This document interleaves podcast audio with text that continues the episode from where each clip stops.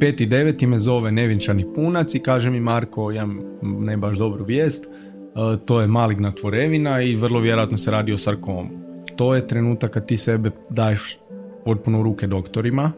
Ja sam došao tam, ja sam mislio sad će oni raditi biopsiju naš pretraga, ja dolazim u bo, tamo kod njih, oni meni kažu mi bi da ti kreneš danas s kemoterapijom, ono, kao za par sati. I onda smo krenuli s kemom, prošao sam sedam rundi kema, e, nakon toga sam u petom mjesecu ove godine imao operaciju e, u kojem su mi u biti odstranili e, primarnu lokaciju, jer sam imao pet metastaza uz primarnu lokaciju.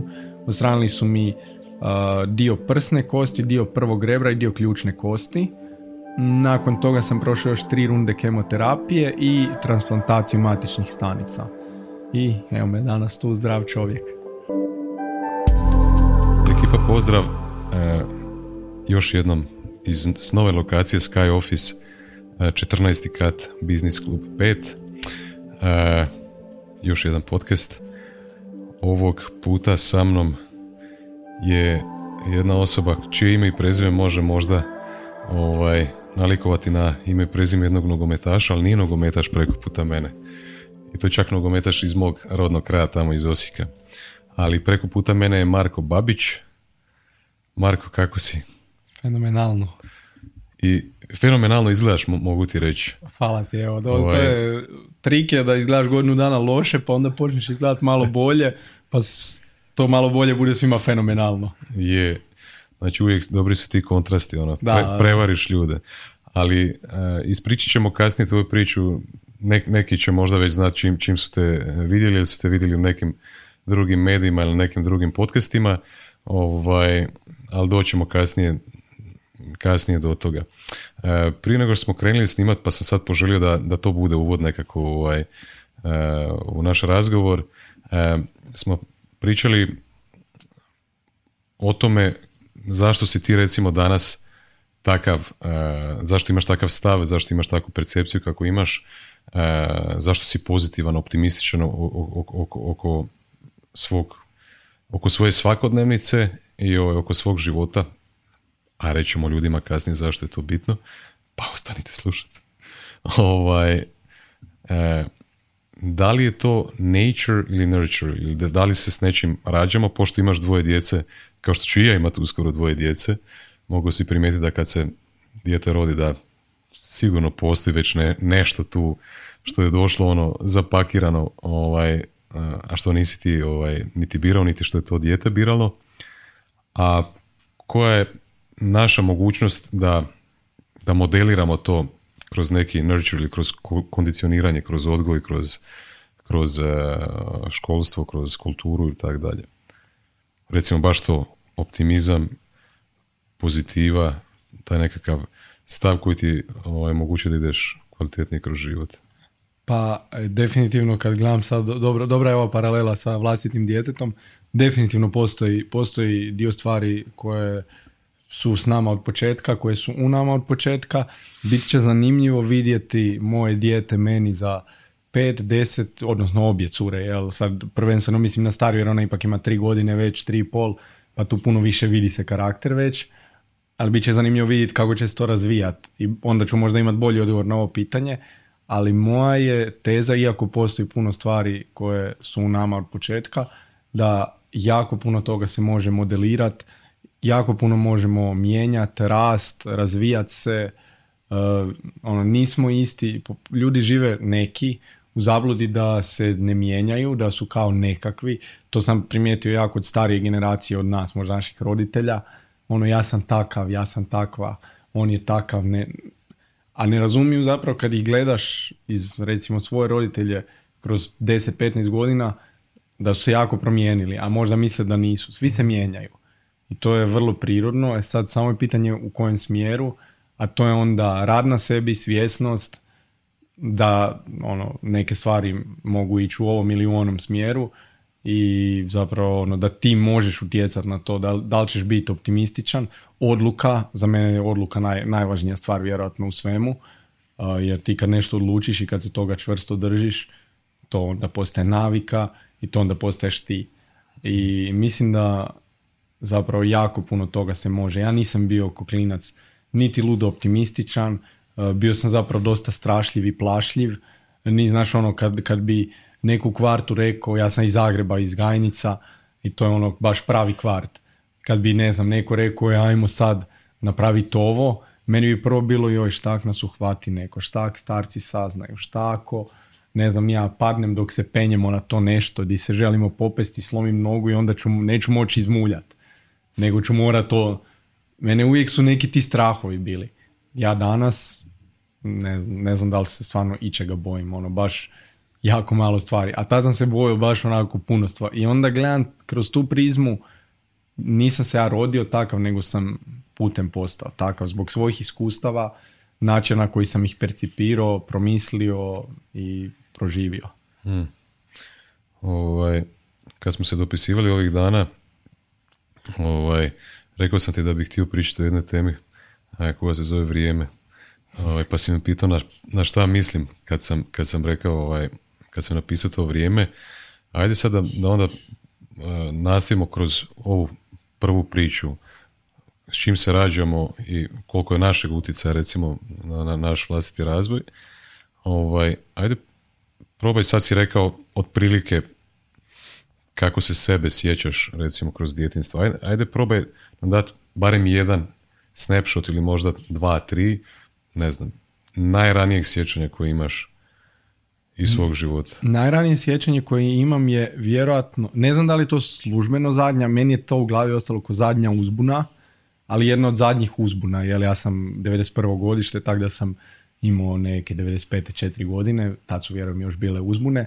I zadnja uzbuna u kvartu sam bio s bakom šeto uh, s njom iz, iz vočarne prema doma i odjednom nešto tuli i mi ono kao krećemo brzo doma jer je sad nekakva uzbuna i to je, to je mm. nešto što, to je ja mislim najranija koje se sjećam. Jel, jel se sjećaš bez da previše objašnjavaš sam sebi riječima uh, kako je bilo tvoje unutarnje stanje šta si ti mislio, tko si ti i kako si se osjećao? Ne, ne. Ništa, sam, nemaš nikakvu poveznicu? Ne, nemam nikakvu poveznicu. Sam se, od toga se sjećam samo uh, tog, kao uzmuna je, mi hodamo, točno znamo u mhm. kvartu di smo i idemo prema doma. Ajmo otići deset godina naprijed možda, jel se sjećaš? Mo, možda ne moramo ni deset, recimo iz, ako od tog najranijeg sjećanja pa deset godina od... naprijed poslije toga. A to imam već 15 godina, to su već onda to je već onda ozbiljno, ozbiljne, ozbiljna sjećanja. Dobro. Ali recimo, ako me pitaš ovo za, eh, da li se sjećam sebe, da. sjećam se jedne u vrtiću, jedne zgode, nezgode, zapravo školski primjer nezgode. Eh, znači ja sam tad, već sam ja veći, znači već ja imam ono pet i pol godina, možda tako. Znači već sam izlazni vrtić, možda ne ona zadnja godina i idem, uh, idem nakon vrtića s djedom, djed me vodi kod kiropraktičara jer sam imao nekakve probleme i trebao sam ići kod kiropraktičara. Ja se u vrtiću pokakam u gače. Ja se, to, ja se sjećam, ja sjedim u pješčaniku sam, znači ne, ne, nisam s nikim, ja ne znam zašto ja u tom trenu ne idem reći teti, teta, trebam na WC, nego ja u tom pješčaniku odradim posao. Djed dolazi po mene, niko niš ne kuži, djed skuži tek u liftu doma. Znači ja cijelo vrijeme i tog se, tad se recimo sjećam svog tog mentalnog stanja, di sam ja ona kao, ne, ne znam zašto nisam rekao teti da trebam ići na WC, tog se ne sjećam recimo, ali ono, ta neugoda, sad sam ja to napravio, što ću sad, kako da to riješim, e, onda ta neugoda kad hodam s djedom prema doma, onda u liftu kad ono ona kao, šta to smrdi, mm. i ono skuži, mislim, nije baš ono neki misterij, i pita me što ja, onda mu ja moram na njegovo pitanje se tipo, kako možda, Znaš ona, ja sam tad već dijete koje ima, nije to, nije to dob, mislim imaš svoje dijete, ok, manje je, ali nije to dob više di ti kakaš baš u gače, jel? Ne znam zašto se to dogodilo. Ja njemu sad moram u liftu reći da. I onda on meni ono, pa kako, šta je, šta je tebi, jesi ti normalan? Mogli smo otići kod kiropraktičara da ne skužim šta bi čovjek rekao. Mm. I tog se recimo sjećam, jako dobro se sjećam, te neke nesigurnosti u sebi, straha, to, mm. ono, nelagode. Zašto to pitam? Recimo, kako smo pričali, možemo napraviti poveznicu s tim s čim smo se rodili, koliko imamo zapravo utjecaja na svoj vlastiti razvoj i kroz to vrijeme. Ja se recimo sjećam tih nekih snapshotova, ono, najranije sjećanje, ne znam, ono kod djede i bake u Bosni, kolju tele je, kužiš, ono, katastrofa, ono, ja sam u strahu, Upečatljivo. To je prvo sjećanje. Sjećam se da sam se sakrio u poljski WC i plakao. Ovaj, ono, zašto to radite uopće? Ovaj, onda neke kasnije sjećanje, recimo s 10 godina, pa sa 15 godina. I to, točno se mogu, kroz tih par nekih snapshotova, recimo kroz svoje djetinstvo, mogu se, ja se mogu prisjetiti svog neemotivnog stanja tog dana, tog sjećanja, nego općenito tog perioda u životu kužiš. I znam da sam se nekako, i čak kroz te godine da sam se ja mijenjao, ali ono što ti hoću reći zapravo da, da od najmanjeg, od najranije tog sjećanja do danas uvijek prepoznajem jednu te istu, da prepoznajem nekakvu konstantu. Kužiš? Da. Ja znam tko sam ja. To sam te htio pitati. Da li ti znaš tko si ti? Da li, da li, da li postoji konstanta marka od početka do sada? Bez obzira što si rekao da se mijenjaš. Sigurno, postoji, neke stvari postoje. Neke stvari jesu definitivno konstanta. Ja sam uvijek recimo bio lik koji, koji se voli, i kad sam bio klinac, dijete, zezat, koji ono voli, voli nekakve ono uh, panove, ono naš u nekoj ekipi reći nešto smiješno, izvalit nešto, ono kad si klinac pa kao roditelji se smiju, ti si nešto rekao, nije ti baš skroz možda nekad ni jasno. To recimo mi je neka konstanta. Ali opet s druge strane postoji jako puno stvari koje su mi baš um, ok, sad je malo, malo je možda sam ja usmjeren, zato što ja dok sam pisao knjigu, uh, rećemo jel kasnije u knjizi, sam pokušavao se u ne, a vraćat na ove stvari što ti kažeš, sjećam se toga kako kolju, jel ja sam se isto svojih sjećanja, tih snepova iz sa sedam godina, sa ne baš ovih kad si skroz mali jer je to teško, mm. teško analizirati, ali sa sedam, sa deset, sa dvanaest, nekih stvari koje se sjećam i točno to, što je, kako sam se osjećao, zašto sam se osjećao, pokušati vidjeti kako me to oblikovalo. I onda sam recimo shvatio, e, ne znam, ja sam tad igrao nogom, ko klinac igrao nogomet. Ja sam se panično bojao svaki put. Ja mislim da bi ja bio najbolji golman na svijetu da niko nije pucao u mene. Da su pucali uvijek u stranu. Ja bi se ba... Znaš, meni je to bilo gušt. Ide u stranu, ja ću se baciti i obraniti, super. Mm. Stani kad je lopta išla u mene taj strah ispašće mi, proće mi kroz noge, napravit ću neku glupost, ne, nešto ću zeznut, primit ćemo gol zbog mene. Mm. Ono, baš, ali samo kad ide ravno u mene. I onda recimo o tom sam puno razmišljao, zašto sam se tog toliko bojao, šta je tu tako,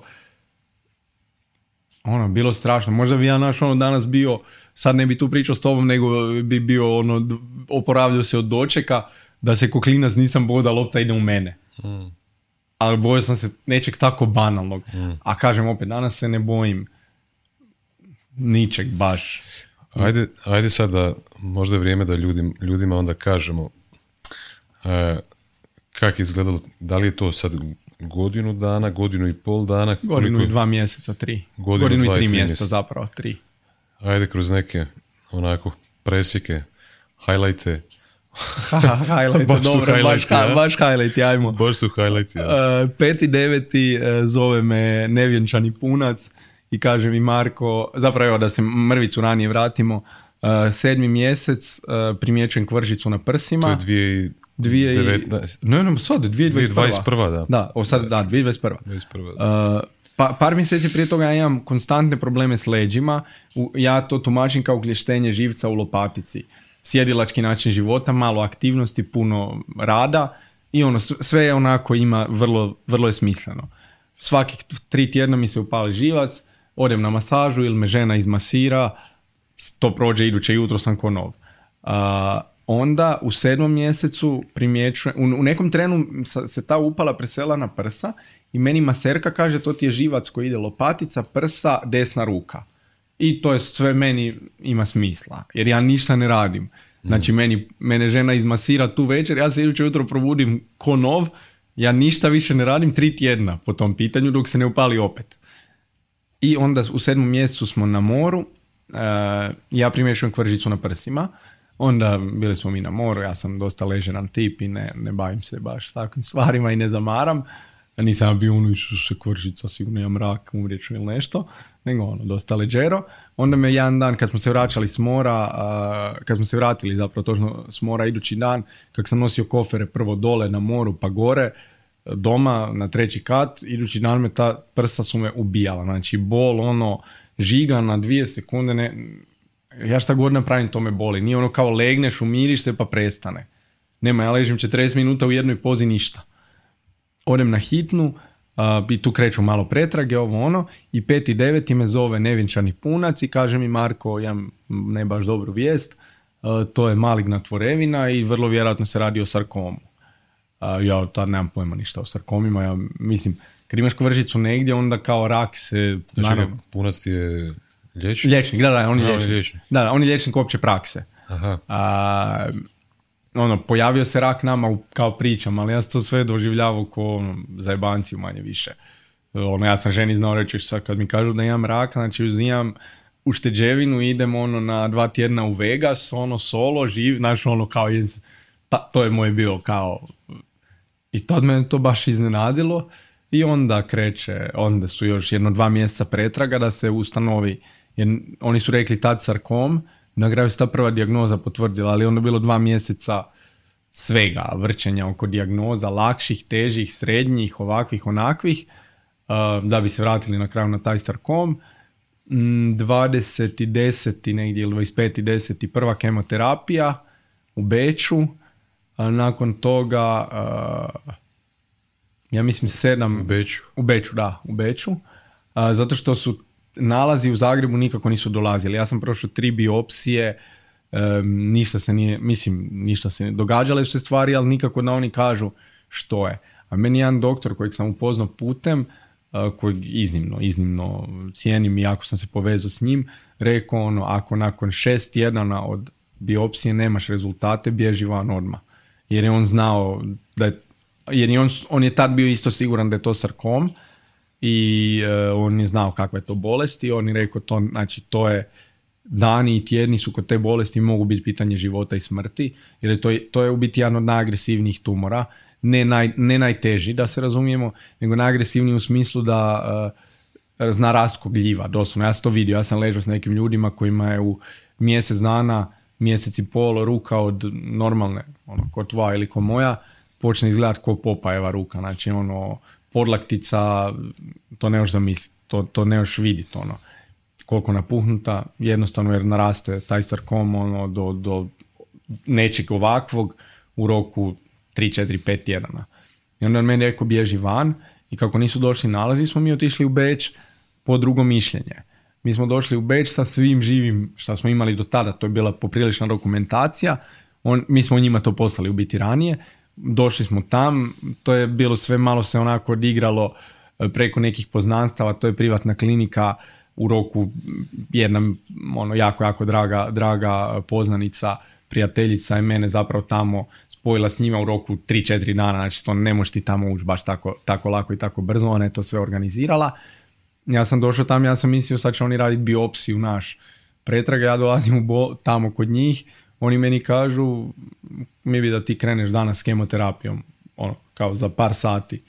Meni u glavi ono što, znaš, ono, to je stvarno težak, ono, čak i meni bio koji se kao sve to dobro hendlam, ali ono, kao sad ja trebam krenuti s kemoterapijom, ono, bože moj, kako, šta, ono, trebaš, znaš, to je, meni je to jedan prijatelj, hvala Bogu, malo prije toga objasnio, odnosno pričao i onda sam se tad čuo s njim i mi je rekao, ja sam te s onim razgovorom pripremao na to to je trenutak kad ti sebe daješ potpuno ruke doktorima, svoje zdravlje, svoj život i znam da će to, znao sam da će to tebi biti teško, ali ono moraš sad, morat ćeš to odlučiti sad, danas ili se vrati u Zagreb pa ćeš to odlučiti za dva, tri tjedna u Zagrebu kad već dođe vrijeme za to, ali ono morat ćeš, morat će se to dogoditi. I niš, ja sam onda odlučio, ok, idemo, idemo, nemam šta, nemam, nisam našao ono lik koji će reći neću ja kemo, idem ja iako ja sam jako holistički pristup, pričat ćemo vjerojatno i o tome, ali ono, apsolutno medicina, medicina glavni faktor u svemu tome. I onda smo krenuli s kemom, prošao sam sedam rundi kema, ta jedna u Beču, ostale u Zagrebu. nakon toga sam u petom mjesecu ove godine imao operaciju u kojem su mi u biti odstranili primarnu lokaciju, jer sam imao pet metastaza uz primarnu lokaciju. Odstranili su mi dio prsne kosti, dio prvog rebra i dio ključne kosti. To su izvadili iz mene. Nakon toga sam prošao još tri runde kemoterapije i transplantaciju matičnih stanica. I evo me danas tu zdrav čovjek. Bez ovaj nekih kostiju, ali dobro, nisu, nisu, nisu toliko vitalne. Ovaj, jel imaš osjećaj da si isprocesuirao sve što se dogodilo ili će doći neko vrijeme za to? Za koju godinu? Hm. Mislim da će sigurno, da mislim da nije moguće da sam isproducirao sve.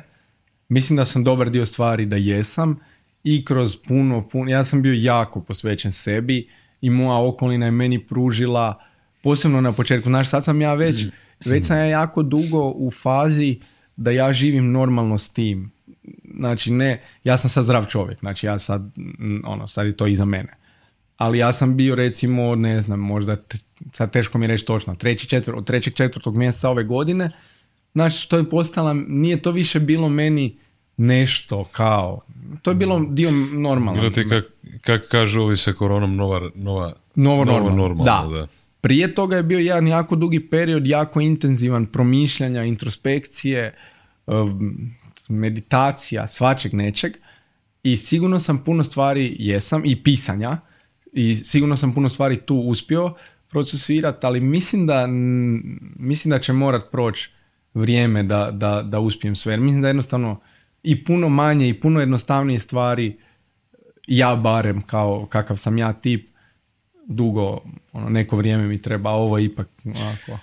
Ja mislim da ovo što si prošao u zadnjih godina, aj sad kad, kad sam ovo sve čuo, raz, razmišljam kako bi nas dvojica mogli pomoći sad slušateljima i gledateljima.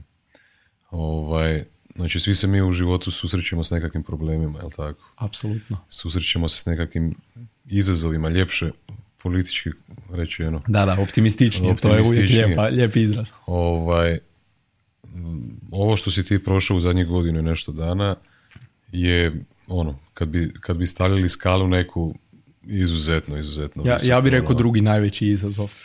A, ako, ako ljudske probleme, ako ćemo ih skalirati ono na skali od 1 do 10, tvoje ono 9 i po, da, po, me, po, meni iskreno jedino što je izazovnije od ovog su kada dijete ti se razboli. To je jedina stvar koja je... Istina. Ja koliko sam razmišljao o tome da onako objektivno mogu reći da te ljude ja doživljam, znaš ono, meni ti ovo, ja pričam s takvim ljudima na Instagramu, komuniciram dosta, ja ti njima kažem, ali vi ne, ti mene ne razumiješ, moja je, ovo što sam ja prošao, doživio, proživio, je vodu pit naspram onog što ti prolaziš kao roditelj djeteta koje uh, ajde ne odemo u neke da, da, teške, ne, ne, ne, ne, ne, ne, da, da, izlazimo iz ovog definitivno. Nećemo, nećemo, mislim, ovih, morali smo ispričati tvoju priču, uh, ovaj, za, zapravo centralna točka svega onoga Ovaj, I zaš, za, zašto je tolika pomama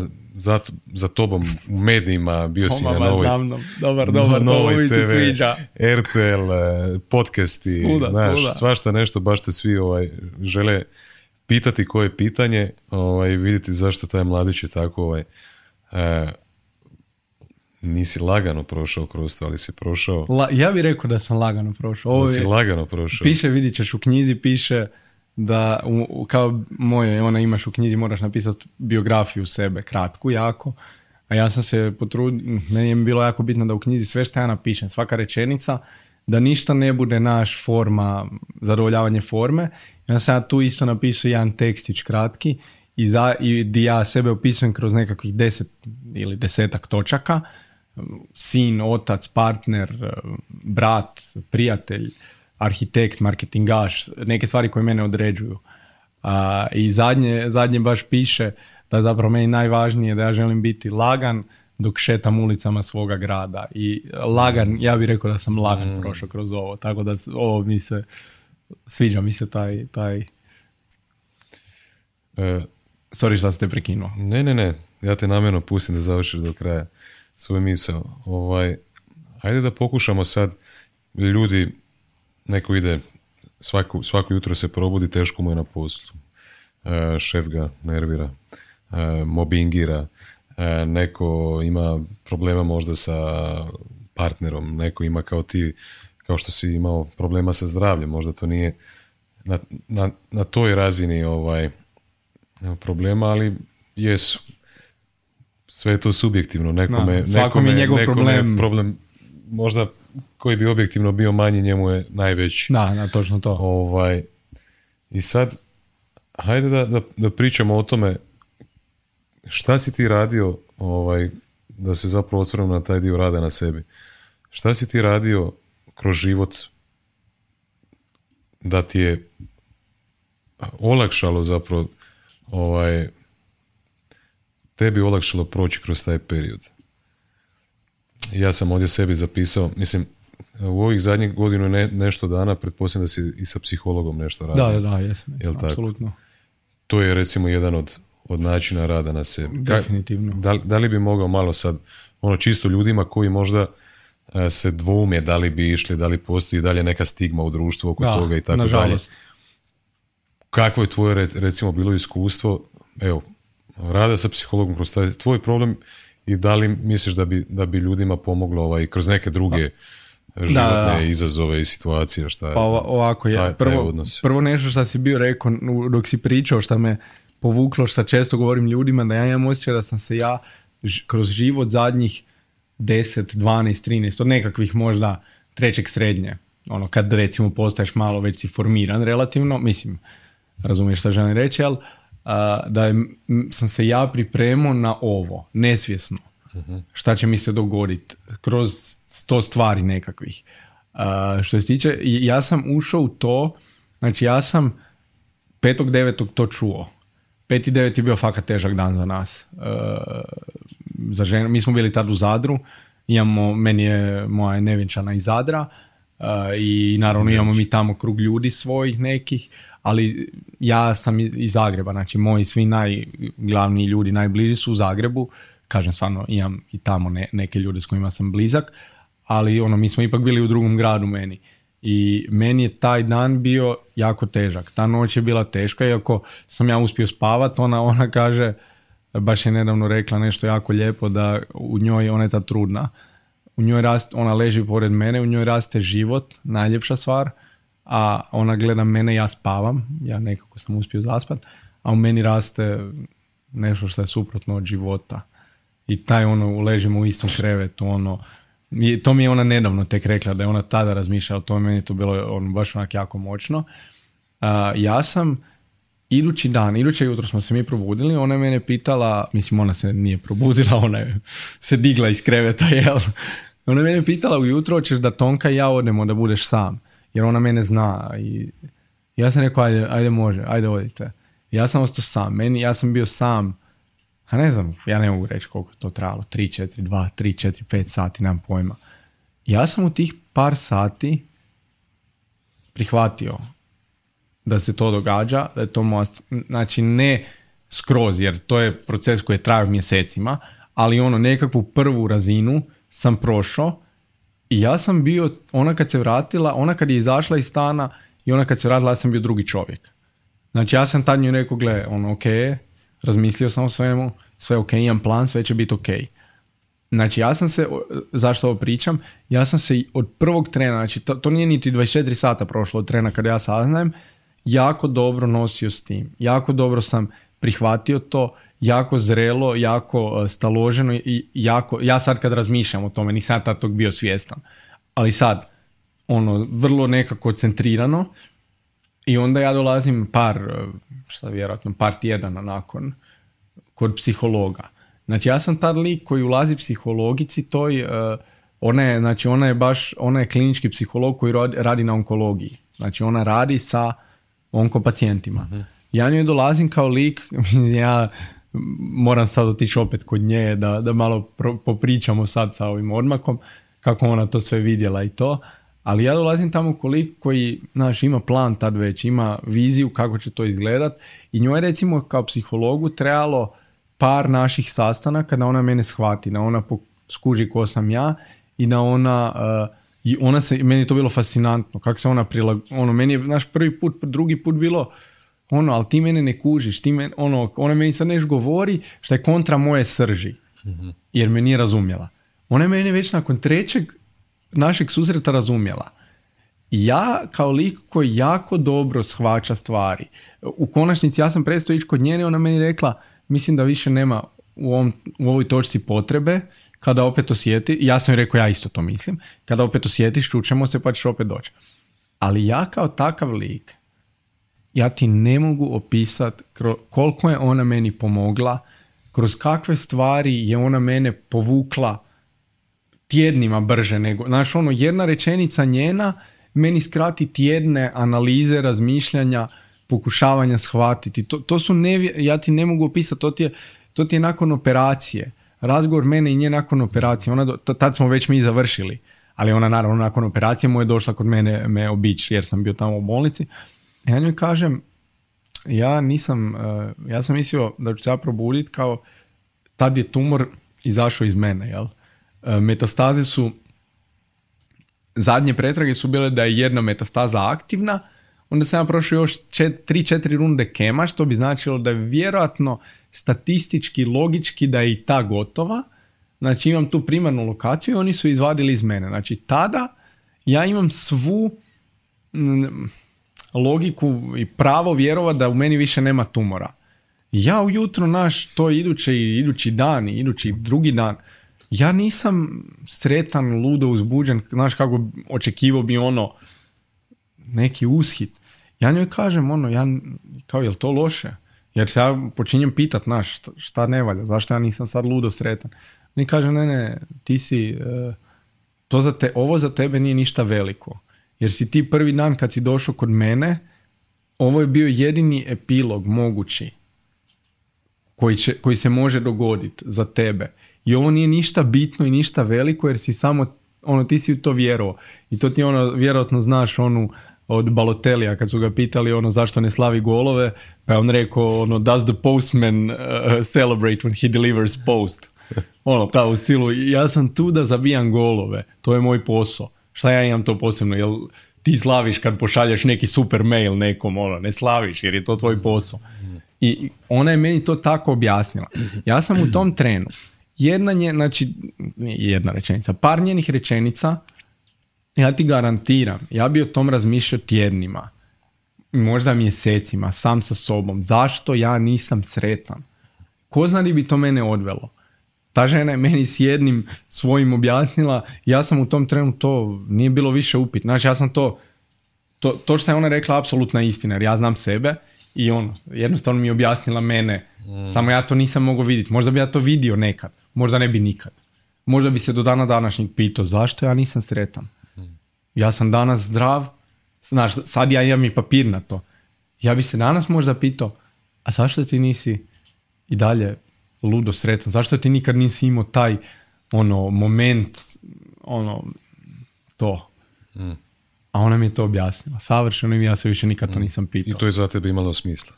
To je za mene imalo... Ja sam doslovno u tom ona je završila tu rečenicu, ja sam rekao hvala, ovo je gotova priča, mm. znači nema više, to pitanje je za mene zatvoreno, više, jednostavno, mm. znaš kad ti neko nešto objasni savršeno, ono, mm. Kad ti znaš I kad sebe. I kad rezonira s tobom. Kad rezonira savršeno s tom, znaš ti, ti jak si budala, ćeš ti onda dalje kopat po tome i pokušavat naći rupu ili nešto, ako si, mislim, ne moraš biti budala, ali ako možda si overthinker ili nešto. Ako si ti čovjek koji zna reći u nekom trenu dosta, ne treba ti više od to. To je ono... Da. A mislim, ovaj, u svojim životima imamo odnosa uh, koji su izuzetno duboki, kvalitetni sa najbližim ljudima oko sebe, pa i njima ne možemo reći sve u potpunosti, jel tako?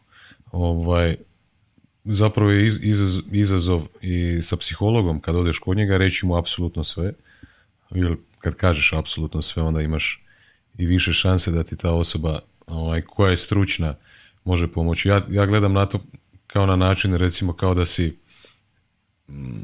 ne da, kao da si outsourco svoje misli nekome drugome recimo. jako dobro.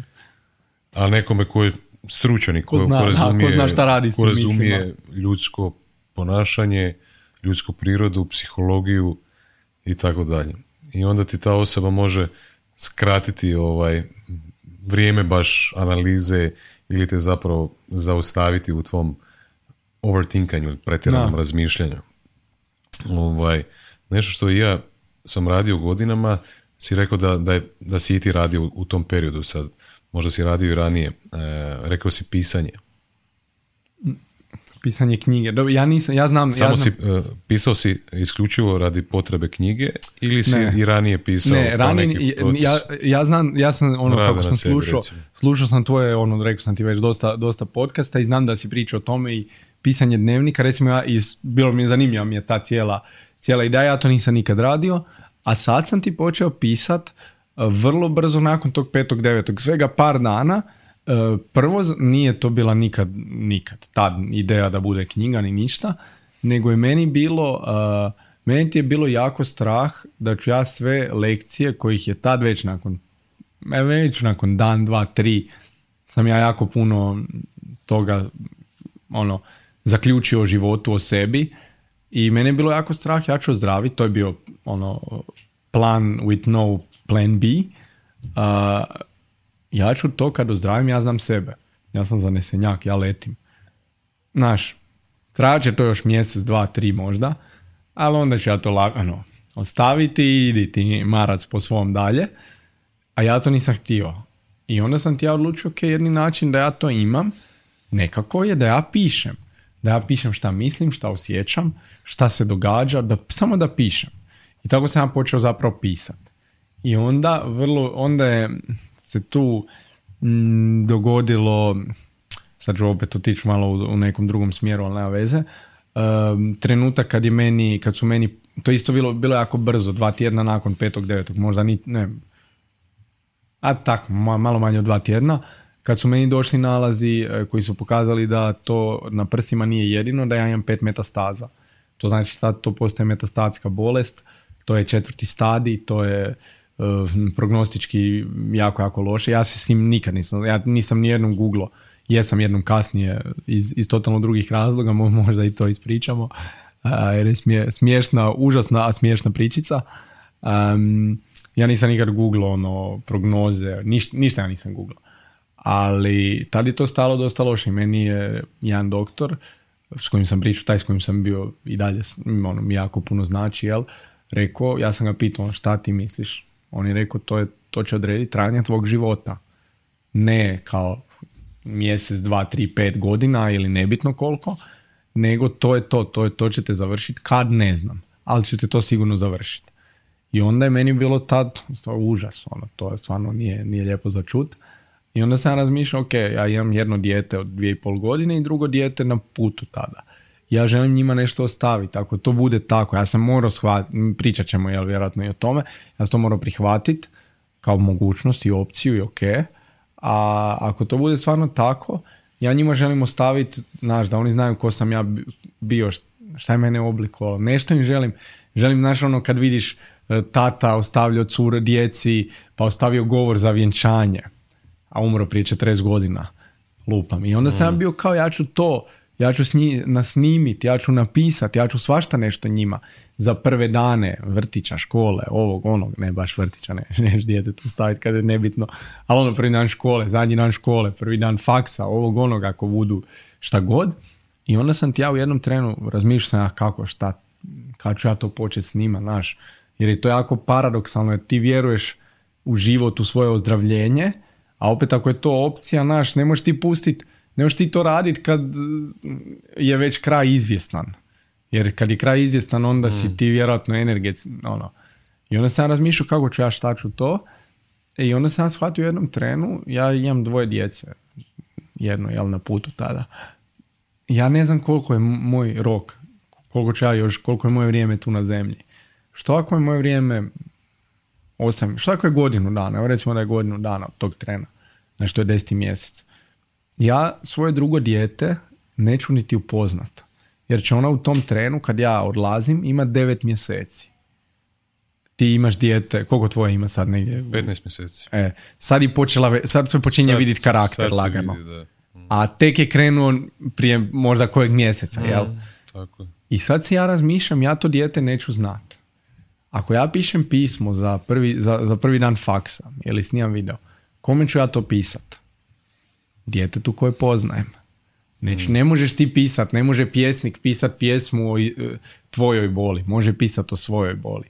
I onda ti je meni bilo ok, ona će sa 20 godina čitat to i ona će shvatit to nije bilo za mene, tata to nikad nije pisao za mene, tata je to pisao za seku.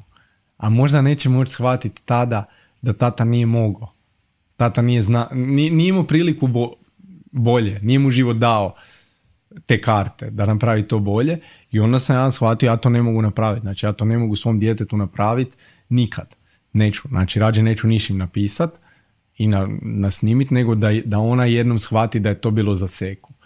I onda sam ja u tom trenu, kako sam već tad pisao svoje za sebe, shvatio ok, možda su ove stvari koje ja pišem, vidim ja da tu ima nešto naš, ja sam već tad malo provlačio iz sebe kroz djetinstvo i analizirao ovo i ono i svašta nešto, možda, možda je to, su te priče ono što mogu ja njima ostaviti da vide ko je tata bio ako se to najgore dogodi. U, u ostalom u tom trenu sam shvatio i ako se najgore ne dogodi, ja želim, meni dobar dio mog pristupa je bio uh, ono, Kobe, Kobe Bryant je meni ono, idol i ikona razmišljanja, lead by example, ono, vodi, vodi svojim primjerom, znači nemoj ti meni pričat, mislim naravno neka treba i reći, ali vodi me primjerom, ono, pokaži mi pa ću i ja to raditi. I onda, ono, pokazati im kroz primjer, nebitno, ja tad vjerujem, ja znam da ću ja biti živ za 20, 30, 50 godina, ali ja želim da one, zna, da one mogu vidjeti tad kad dođu u te godine, pročitat kako je, kako se tata nosio s tom te, znaš, ona će imati to što si ranije rekao, tešku situaciju, šef će mu maltretirati na poslu, imat će lošu vezu, to su tad izazovi veliki. I onda da vidi kako se tata mogu nositi sa najvećim možda izazovom, a i, i da je to moguće, da se može nositi čovjek dobro s tim i onda da bi to preživjelo 20 godina. Ne može, ne mogu ja ostaviti to na hard, na laptopu, pa kao, mm. bude ja to selio uvijek na neki hard, pa ću imat pet hardova, koji, pa ću ja to pokloniti, znaš kak, promijenit će se tehnologija. Neće znati, imat će, da, da ću i disketu za 20 godina, pa neće imati digurnut. Jedini način je da to postane knjiga, da to stoji na polici i čeka njih na polici. I tad sam ja zapravo odlučio, ok, to što ja pišem mora postati knjiga, da one mogu imat svog tatu u, za 20 godina. Znači, ako, ako želiš sačuvati vrijednost novca kroz 100 godina ili 1000 godina, kupiš Bitcoin. Da. Ako želiš sačuvati ovaj, i zamrznuti ideju ili informaciju kroz 100 ili 1000 godina napišeš knjigu. Pa to je, to je još uvijek, pokazuje, to je još uvijek tako je. Da. Definitivno, definitivno. Naj, najdugotrajniji medij. Da. Zato i recimo kad ljudi koji pišu E, koji su u niši recimo marketinškoj ili tako nešto, društvene mreže, niko ne piše knjige zato što se stvari brzo mijenjaju. Da. Onda ti je bolje napisati blog ili napraviti YouTube video, jel? Da. Ovaj, e, zanimljivo, e, možda je to glupa riječ, zanimljivo, ne znam, pokušat ću naći neku bolju. riječ, zanimljivo. zanimljivo. Jedan mi čovjek rekao da zanimljivo ništa ne znači, kao probaj, probaj bolje elaborirati. Hm ovaj, uh, osvježavajuće. Može. Osvježavajuće mi je vidjeti nekoga ko, ko prepričava uh, ovo što ti sad meni pričaš. Ovaj, znaš, često kad, kad, kad čujem takve neke teme, ovaj, uglavnom to nekako bude u žutoj štampi, štampi ne, znam, ne znam zašto tako neke priče kao da pokušavaju kod e, čitatelja, slušatelja naći nekakav osjećaj ono, simpatije, empatije prema toj osobi. Ovaj, kod tebe mi je to nekako puno čvršće i snažnije, ne znam, drugačije, drugačije. Ne osjećam da itko od medija koji pokriju tvoju priču traži sažaljenje ili da, da kao nešto čim se hrani neko ko, to konzumira, niti da ti to tražiš, nego je fokus totalno na nečemu drugome. Fokus je baš na tom ono, zaraznom optimizmu, e, na hrabrosti, ovaj, baš osvježavajući. Baš pa, dobro je. Pa to, to je, ja iskreno mislim, meni ti je to iz moje perspektive velika pobjeda, zato što ti je meni jedna od najgorih stvari u životu uh, uloga žrtve, uh, u koju, ono, kad upadneš u ulogu žrtve, to žaljenje, samo sažaljenje, te sve stvari. Ja ti ljudima na Instagramu kad mi neko napiše ja imam, ne znam, takvu i takvu dijagnozu ili sam dobila ili dobio prije par tjedana, stvarno meni svašta ljudi. Mi tu pišu, ja im napišem, neću ti reći da mi je žao, jer nisam žalio sebe niti u jednom trenutku i bio bi licemjer da ja sad tebe žalim zbog toga što ti imaš. Ali, evo, ono, nekako, ono, samo da stavim to na stol, naš, zašto, zašto ne, ne, ne kažem nju, najme, baš mi je žao. Jer mi je, glupo mi je to. Ja sam ti, od početka, znači ti kad takneš ti se dogodi u životu, krug ljudi, tvo, znači prvo najbliži pa se to sve širi malo po malo, jel? Naravno da je prvo ljudima to žaljenje, znaš, ono, jadan on, jadna, ono, jadno ja, svi, jadni, isto. da.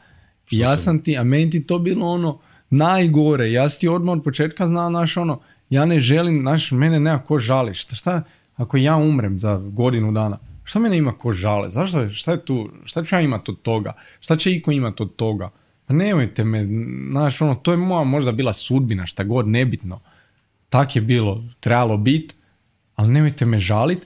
I onda ti je meni ogromna pobjeda bila što sam ja jako brzo sa svojim mindsetom uspio svoje ljude, prvo naj, opet najbliži krug, pa sve više širit, dobit da niko naš više nema nema taj feeling ono kao joj jadan on joj, joj.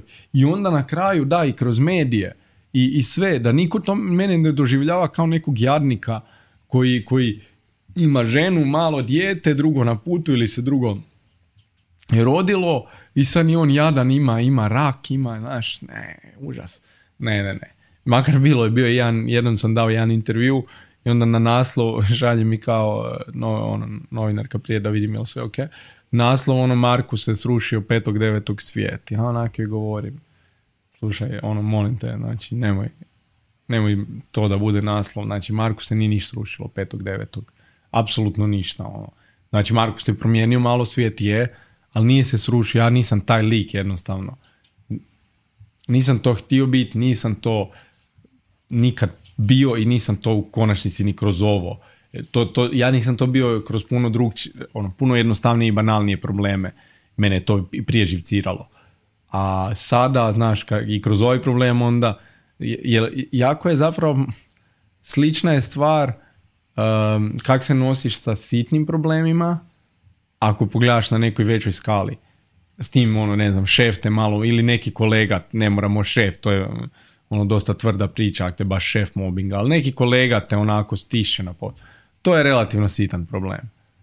Ali vrlo je slično kako se ti nosiš s tim i kako se ti nosiš sa rakom četvrtog stupnja ili sa nečim između to dvoje. Ima, naš, puno, puno nekih dodirnih točaka, a opet je tu neka odluka odluka dosta važna stvar i onda kad ti odlučiš kako se želiš nositi, onda ono, ide to. Znam neke ljude koji imaju, e, mislim da ću se dobro izraziti kad kažem nihilističke stavove ili poglede na svijet. Za neko ko ne zna, to je ono, e, filozofija, sve što radim u konačnici nema smisla zato što sve će jednog dana stati. Sad, da li će stati za godinu dana ili za 50 godina, kak ima veze kad je vrijeme koncept koji je relativan ovaj i ono jedno sve veliko ništavilo. Kakav je tvoj pogled na, na život? Kakav je tvoja filozofija o, o životu, o smrti? A, i, i, da li se možda promijenila nakon, nakon što si saznam da si bolestan i nakon što si ovaj, uspio to pobijediti? Pa u, u, sigurno se donekle promijenila jer se sve, znaš, ne, ne mogu ja reći za ništa od mene da je baš ostalo isto kao prije. Uh, ono, većina stvari u vezi mene se malo promijenila. tako sigurno se i to promijenilo, ali u osnovi nije da je sad nekakve radikalne, radikalna skretanja. E, ovo za, za nihilizam i to je meni iskreno smiješno. Ja, to sve je, više više takvih ljudi. To je, iskreno, barem, barem ja susrećem ljudi. To je opet pitanje izbora za mene, ali meni to osobno, znaš ono što, ja, da se razumijemo, ja, ima ljudi koji, ne znam, žive zato da bi, da bi uh, umrli i onda kad u smrti bili nešto. Ja uopće ne znam šta, šta će biti kad umremo. Da li smo mi, znaš, da li smo mi tu samo ovo i sad kad umremo više nema ništa ili postoji nešto. Recimo, mene to baš toliko ne opterećuje. Ako nema ništa, meni je bitno da sam ja, ja sam sad tu. I meni je bitno da ja dok sam tu radim ono što me veseli, budem sretan, budem naš ono u ovom trenutku da mi bude super, da ovo bude sad, evo sad smo danas konkretno tu kod tebe, pričamo, meni to jako veseli. A sad sam ja mogu naš ono reći, realno ono, sad sam ja morao staviti ženu doma samu uz dvoje djece. Već ona zadnja dva tjedna jako puno toga je uzela na sebe jer sam bio bolestan. Pa nije mogla raditi, pa ovo, pa ono. I sad sam mogu reći, ja, meni nikak ne paše realno da, da mi danas to snijamo i ono, upast u neko ono, ali mi to nije, mene ovo veseli. I sad ok, postoje objektivni neki faktori zašto meni možda danas nije idealno, ali mene to, ja sam to stavio sa strane, ja ovdje uživam i meni to jako veseli. I meni je bitno dok sam tu, da sam tu. Sad šta će biti u budućnosti, koliko je, koliko je moj rok trajanja, koliko je tvoj kotos, to niko ne zna. I to ne možemo znati a, mislim, smrt i ono, gledat kao da, da, da je sve ništavilo, da nema ništa i meni glupo. Za mene je život biti sretan, znači meni je uspjeh u životu biti sretan, probuditi se sretan, ići spavat sretan. Razumijem da ne može svaki dan biti sreća i nije, bio bi život dosta sulut da, da si sretan od 0 do 24, jel? Znači ne, ne tražim to, ali biti onako generalno sretan čovjek. Radi stvari koji te ispunjuju, koje te vesele, što više, opet ne možeš raditi stalno stvari koje te mm. ispunjuju i koje te vesele i nije ni to poanta jer bi te onda vjerojatno prestale veseliti. Mm. Ali ono, biti sretan čovjek i biti ispunjen čovjek. Nekoga, znaš, ono, meni su poanta moja djeca. Meni, ja svoju djecu volim više od svega. Ali nije, znaš, ja nisam tu da bi zbog njih. Ja sam tu zbog sebe, one su tu zbog sebe ja naravno da sam ja tu da njima napravim omogućim ono što ja mislim da je ispravno im omogućiti. Neću reći najbolje i ne znam ja šta jer ja mislim da nije poanta da ja sad ono, ne znam, ja njima ostavim svakoj neke puste pare i puste ono kao ja sam vam sve dao. Ne to, nego one neke stvari kako ja vidim svijet šta bi im trebao dati, to da. Ali da li sam tu zbog njih? Ne, ja sam tu sam zbog sebe. Da li sam tu zbog svoje žene? Ne, tu smo zajedno odabrali smo biti zajedno. Odabrao sam svoje prijatelje, biram i dalje s kim ću se družiti, sve super. Ali ja sam u konačnici tu zbog sebe, zbog svoje sreće i ono što će meni donijeti sreću. Ako je to, naš ono, sutra kava s tobom, zato što smo danas super kliknuli, ja ću sutra napraviti sve da ja sebi, kakav god mi dan bio, oslobodim da odem s tobom na kavu. Ako je to ono što će mene najviše veseliti sutra. Ako je to sutra, ne znam, ja park sa mojim curama, to ću napraviti. I to je za mene sreća, život i to je to, to je sve ono. I ako kreneš na taj način i ovaj, vjerovatno ćeš onda moći ponuditi nešto više i svim tim ljudima koji su oko tebe. To sigurno. Ovaj, a naravno da moraš isto i sam balansirati ovaj, koliko ćeš koliko ćeš se fokusirati na svoje potrebe jer ako, ako sebe ostaviš praznim, bit će prazno i sve oko tebe. To, to je apsolutno im ništa nećeš moći dati. To je, mislim da su to ovaj, ljudi naučili već. Ovaj, uh, hajmo malo pričati o, o, o, knjizi, pa, pa bi se onda vratio opet na ove mm, neke aktivnosti koje bi mogli svrstati ovaj, ovaj dio svijeta rada na sebi možda. Uh,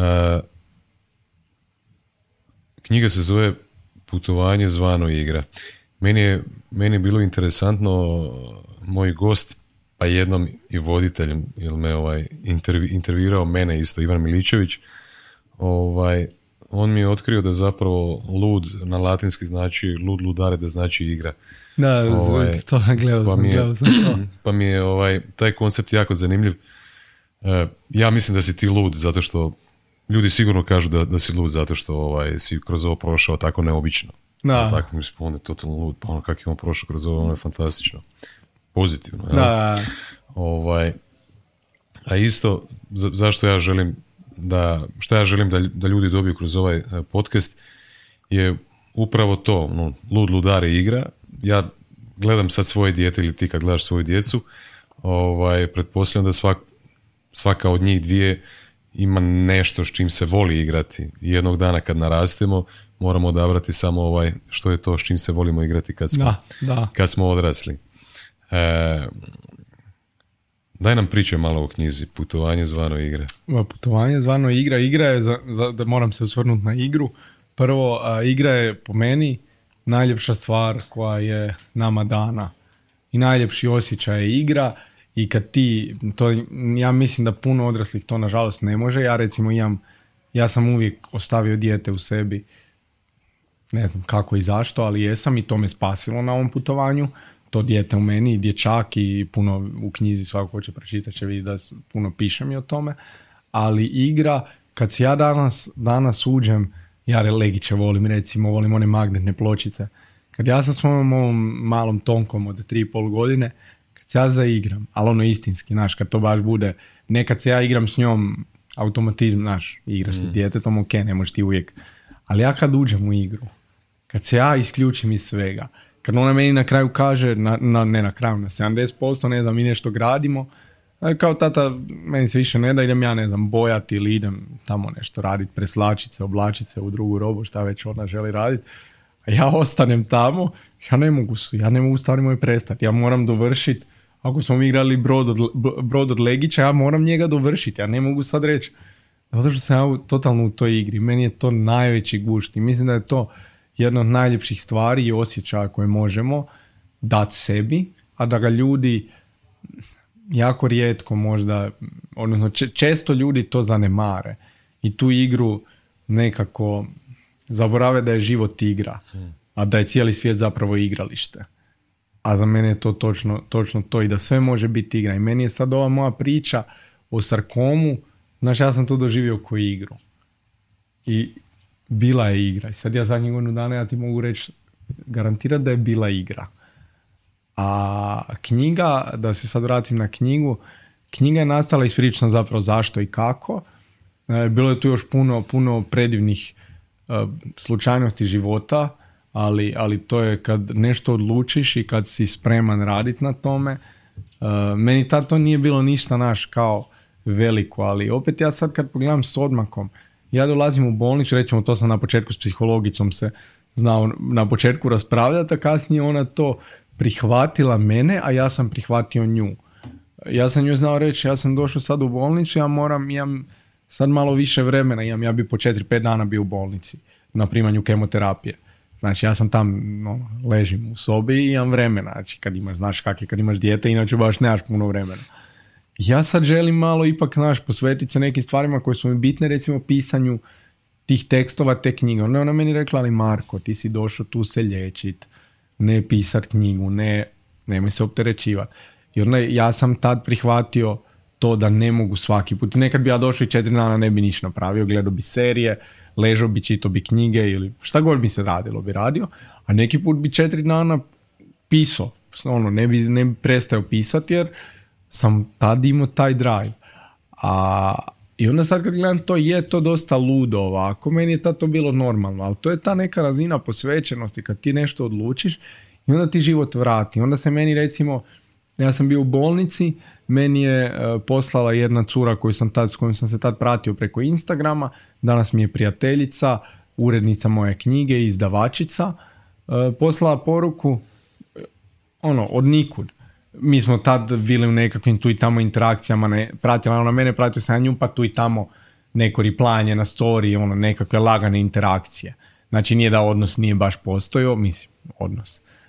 Ona meni šalje poruku, je slušaj, ja stvarno, ono, ona je pisac, znači ona je prvenstveno pisac. Mm, ja volim, ono, ja na Instagramu malo koga čitam, a tebe čitam. Šta ko ti napišeš, ja pročitam uvijek bez iznimke. I samo sam ti htjela reći, ako ćeš ikad pisat knjigu, uh, htjela bi samo da me, da me obavijestiš o tome, da ti ja mogu prezentirati šta ti ja mogu ponuditi kao izdavač, kao urednik, kako ti ja mogu, samo da znam, samo mi to obećaj. Ne, ne, ja se ne namećem, ti možeš odlučiti šta god hoćeš, ali samo mi reci da ću ja znati to, daj mi priliku. Ja sam joj u tom trenu govorio, ok, od sad si ti, ja evo upravo sjedim u bolnici, ležim i pišem knjigu i ti si urednica te knjige od ovog trenutka i sad ću te početi maltretirati. I onda sam nju počeo maltretirati s pitanjima, sa ovim, sa onim. I, i to je predivna slučajnost života. Da ona to odlučila meni poslati. Na kraju, možda knjige ne bi bilo bez nje. Možda bi bilo. Nemam pojma, nije ni bitno. Ja vjerujem da, da u, u puno svemira koje, ne znam, ja postoje, da bez njenog tog javljanja knjige nikad ne bi bilo, jer bi ja možda u nekim krizama koje sam imao odustao od pisanja te knjige, a ona mi je sa svojim, opet ko psihologica, sa jednim, dvi, jednom, dvije rečenice kao pisac, znaš ono, ja, ja, ja koji pišem recimo knjigu mjesecima, svaka dva, tri dana sjednem i pišem i napišem tisuću, dvije, tri, pet riječi. I onda dođem do točke gdje tri tjedna ne napišem slovo ja mislim to je to. Ja znam sebe, priča je gotova. Znači neću, samo će biti lagano hlađenje, proće mjesec, dva, tri, ništa više, neće se niš dogoditi s njim. I ja njoj, tad ja imam već nju uz sebe. Ja njoj kažem, slušaj, ono, upo sam u krizu, ono, ne znam šta je, bojim se da je to to, da ništa od naše ove priče, da džabe, džabe sam te maltretirao. Mi kaže, šta ti misliš, da, da ja pišem od 0 do 24? Pa pisanje je takav posao to ide u valovima, u naletima, ti imaš nekad inspiraciju, pa sjediš i pišeš po pet dana, ne gasiš se, sve isključiš iz života. Nekad tri tjedna ne nemaš, ne napišeš ništa, nekad ne napišeš dva mjeseca zbog obaveza, zbog ovog, zbog onog. To je tak, to ide. I onda sam to tak prihvatio. I shvatio, ok, doće ta inspiracija opet i stvarno je došla. I onda to, to je ono, predivno, a zapravo koliko sam okružio stari moj, znači pitao si me za knjigu, ja pričam o svemu. Ne, ne, e, knjiga, knjiga, da kažem ljudima koji ne znaju o čem se radi u knjizi. Knjiga kroz 50 priča prati kronologiju događanja i kronologiju mojih misli. Znači to su zapravo, priče su kao poglavlja i ide od počinjen trenutkom kad ja saznajem, kad me zove nevjenčani punac ovo što sam ispričao, ja sam u tom trenutku sa svojom Tonkom u šetnji, šetamo Bepa našeg psa, ja i Tonka. I mene zove, zvoni mi mobitel, ja znam, vidim ko je, znam zašto me zove. Javljam se i on mi kaže, imaš tu malignu tvorevinu, vjerojatno je pitanje, se radi o sarkomu. I tad, to je tren kad počinje knjiga.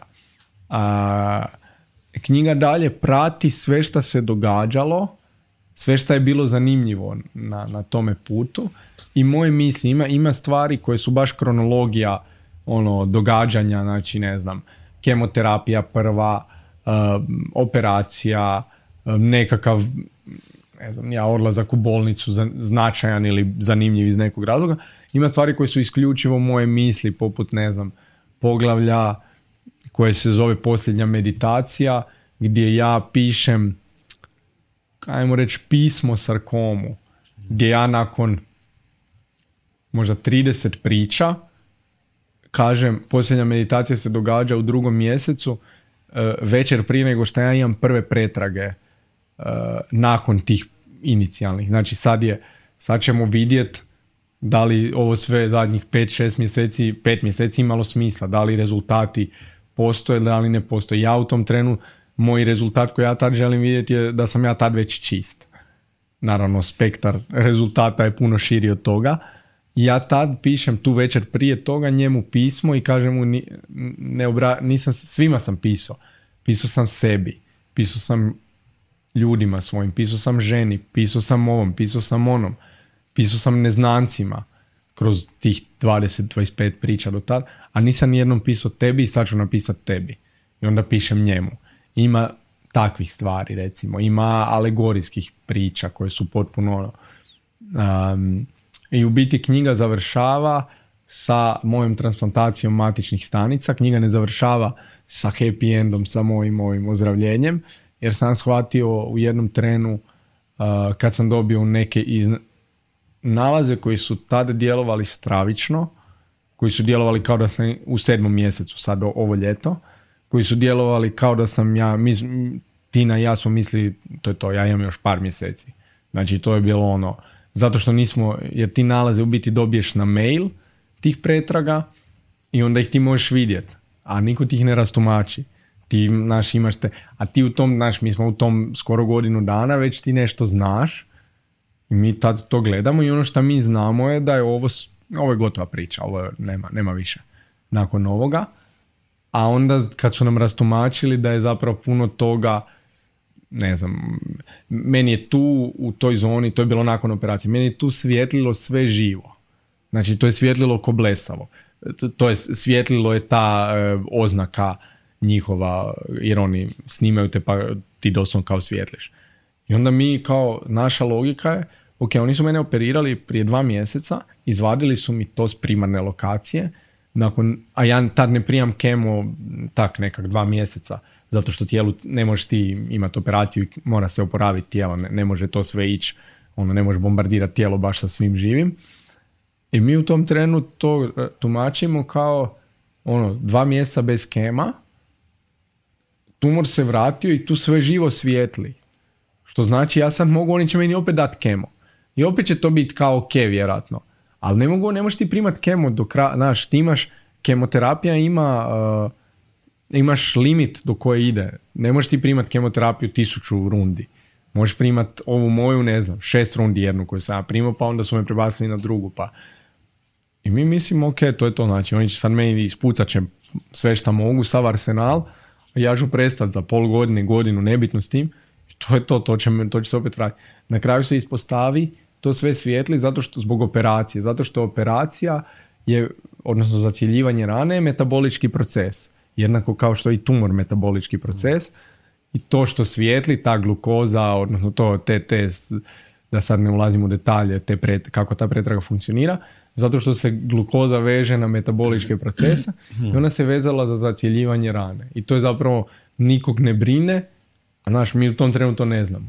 I onda sam ja tad odlučio da knjiga neće završiti s happy endom, jer ja tad više ne znam kada će biti happy end. To me malo onako protreslo, moram priznat.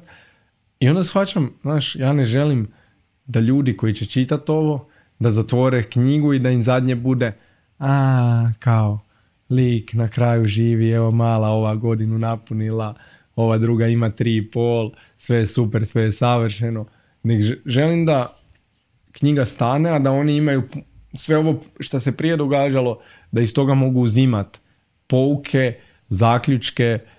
Mislim da ja ne pišem knjigu kao i meni je jako bitno, znaš, da ja ne budem onaj kao self-help guy, da ja tu ljudima popujem, dajem savjete, nego ja pišem svoje viđenje, iskustva svoja i onda ti, ako ti kad ju pročitaš, ako ti želiš nešto uzeti iz nje i ako mi ti kažeš, e, uzeo sam ovo, je niko sretniji od mene, ali nisam ja tu da ja tebi namećem, da ja tebi pišem, znaš Vinko, ja sam imao rak i sad ja mogu reći, nemoj toliko raditi Vinko, daj se posveti, daj odi na pivu sutra, daj ovo da. Ni, ja sam tu da ti ja kažem možda svoje šta je meni bilo, a ti ćeš iz toga uzeti šta, ono, to je ima Bruce Lee neki quote, ono, kao take what you, ono, uzmi, vidi, uzmi ono šta rezonira s tobom, a ostalo, možda sam to čak i kod tebe čuo, to je ono moguće da se negdje u nekom, u nekom tvom čulu ovaj, podcastu. Filozofiramo puno u Lud podcastu, ali nismo još Bruce Lee spomenuli. Nije Ma nemoguće.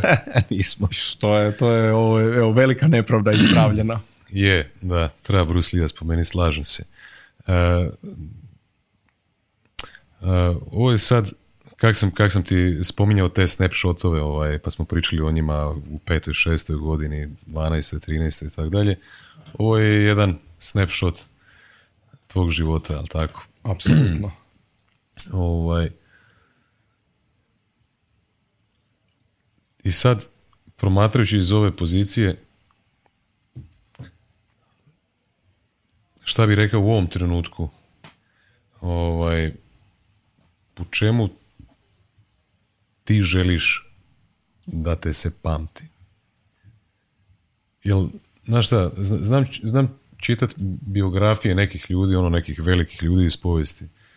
I onda skužiš ono, frajer je, ne znam, bio poduzetnik, pa mu je um, umrlo dijete, pa je se rastao deset puta, pa ima petero djece, e, sad ima 82 godine, još uvijek je aktivan, ne znam. Evo, uzmi Mick Jagger, pročitaj biografiju, ti to je On ima šest tumora, 200 e, djece, 30 žena. 40, 40 puta krv sva izašla, ušla neka nova. I zapravo sam skužio da da recimo koliko god ovo promatrajući iz, iz kroz ovaj kontekst recimo, kroz ovaj period vremena, sad ovih zadnjih godinu i nešto dana, to je sad sav tvoj život, ono je koncentriran u tih godinu nešto dana, jel tako? I sad kad prođe 50 godina, 60 godina, 70 godina i Marko doživi 100 godinu i ko neki onako e, mudrac, deda Joda šeta po po trgu Bana Jelačića, ovaj, koliko, koliko će koliko ti želiš uopće da taj dio, ovaj dio tvog života bude mm, kao jedan od najvećih highlighta? Nikoliko, to, to apsolutno nemam. Mislim, ja nemam neku tu kao potrebu da me po nečem neko pamti. Moje, Mono ti sam sebe. Da, da li ti sam sebe e, želiš pamtiti po ovome? Ne, nemam, nemam. Želim da, ja ti imam, nedavno sam bio na jednoj konferenciji govornik pa smo me pitali šta da napišemo, kao Marko Babić, šta si ti? A meni to, znaš, ono, ja sam završio arhitekturu, bavim se marketingom, meni je to, ja razumijem da je naravno najprirodnije te stvari istaknut kao nekakve svoje, ali mene to ne određuje kao osobu ja ne znam da upravo to što sam ja kao arhitekt koji se bavi marketingom, danas sam spisatelj, jel očito, i vjerujem da ću nastaviti pisat i onda, znaš, jel mene, šta, šta, zašto mene određuje da sam marketingaš? Ono, više me valjda određuje da sam otac ili partner, a ne možeš napisat sad na konferenciji Marko Babić, otac i partner, ono više ljudi da sam, ja sad to je to moja prijateljica. Da, da, kao cancer survivor, to je popularno. I onda sad to je, to je moja prijateljica organizira i onda sam njoj rekao, ajde napiši, jel ok da napišemo E, težeći i tražeći renesansni čovjek. Onda ona umrla od smijeha i onda sam kao šta, zašto, šta? Sam rekao pa kao znaš šta je, znam renesansni čovjek, ali ja ne mislim da se razumijemo, ja nisam Leonardo da Vinci, ni ću ikad biti ništa blizu toga. Ali mislim da svaki čovjek može puno, da se može izražavati u puno različitih medija. Mislim da u osnovi kad ti savladaš jedno područje, ako ti, da ti možeš to pretočiti. Ja mislim da sam danas puno bolji marketingaš zato što sam ja studirao arhitekturu. Mislim da sam puno bolji pisac zato što sam se bavio marketingom. Puno sam bolje ovu knjigu napisao zato što sam i prije objavljivo na Instagramu. Kužiš? I mislim da uh, kad, kad stvari iz svog života vežeš kao karike, onda ti možeš svašta. Ja tu imam recimo sreću da, da ja imam uh, poznajem osobno i blizak sam s Ivanom Ljubičićem.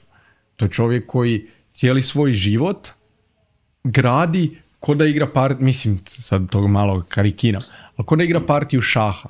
I stvari koje on radi, i onda ja to kad gledam iz, iz, iz bližeg i kad pričam s njim, znaš ono i ti vidiš čovjek danas stvari koje radi, radi da bi sutra si otvorio neku poziciju, da bi, a ne, ne ono bolesno kao sad naš ono promišljeno sve živo, nego jednostavno onako razmišljaš i ono na koji način ću ja danas ovo biti bolji u nečem šta radim zbog onog što sam jučer prošao.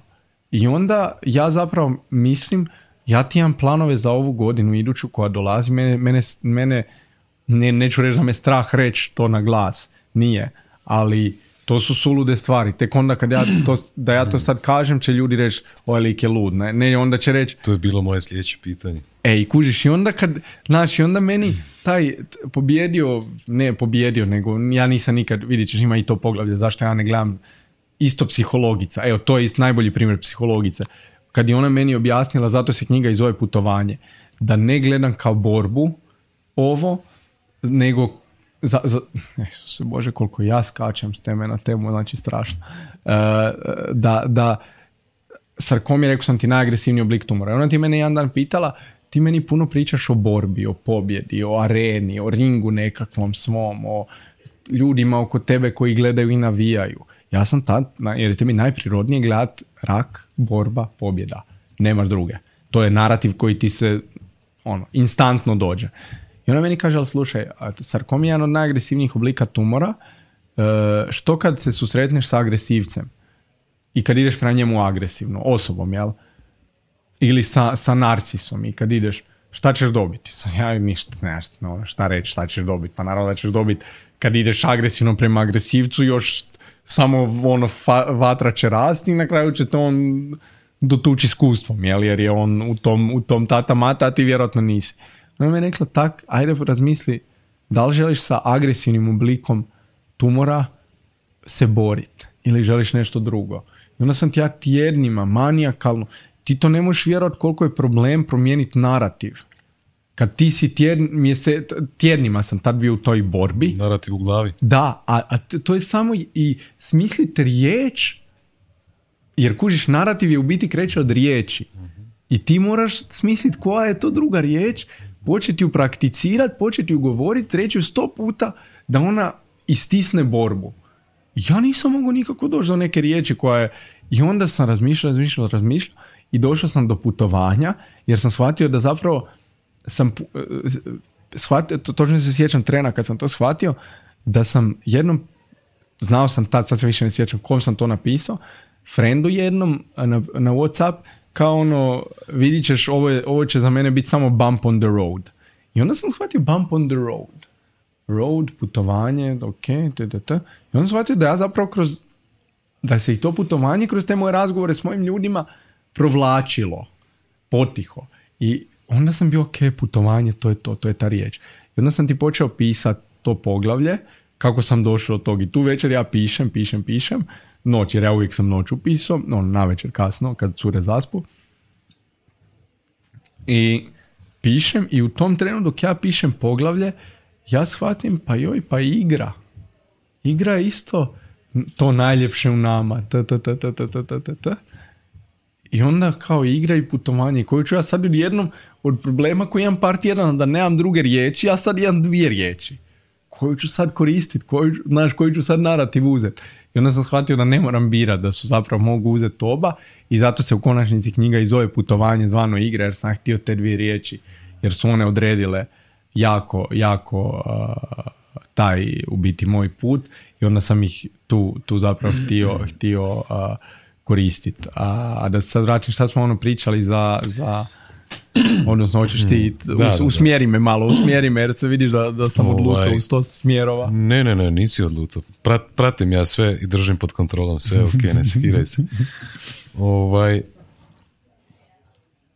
pa, rekao si zapravo dok si, dok si pričao sa psihologom, uvijek mi je teško reći ženski psiholog, psihologica. Okay, možda, Psiho, zapravo ti je ispravno možda psihologinja.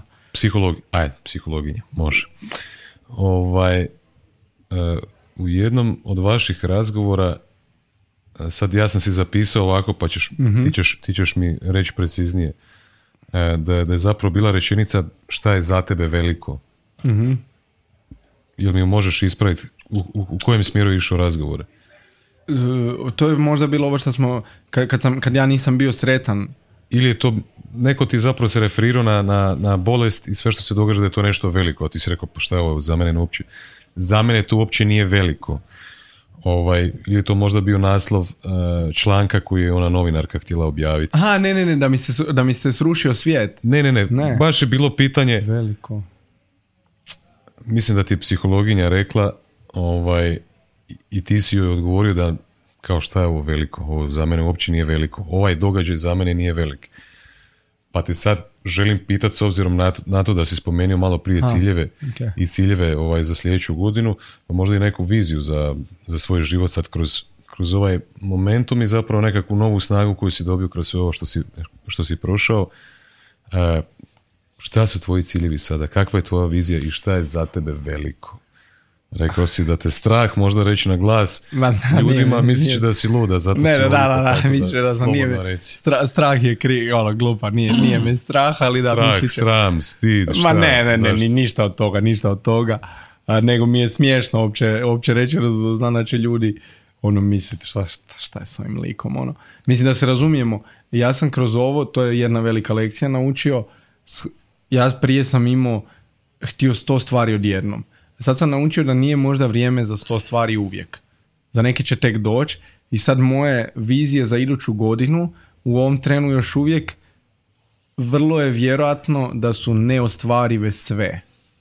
I ja ću morat odabrat što ja želim od tih stvari koje ja vidim ove godine, što, ću, što želim odgoditi za iduću godinu. Uh, ono što, što, što je za mene veliko, da se vratim jer mi je to odlično pitanje, iskreno više ništa. To je, to je nevjerojatno. Uh, prije su...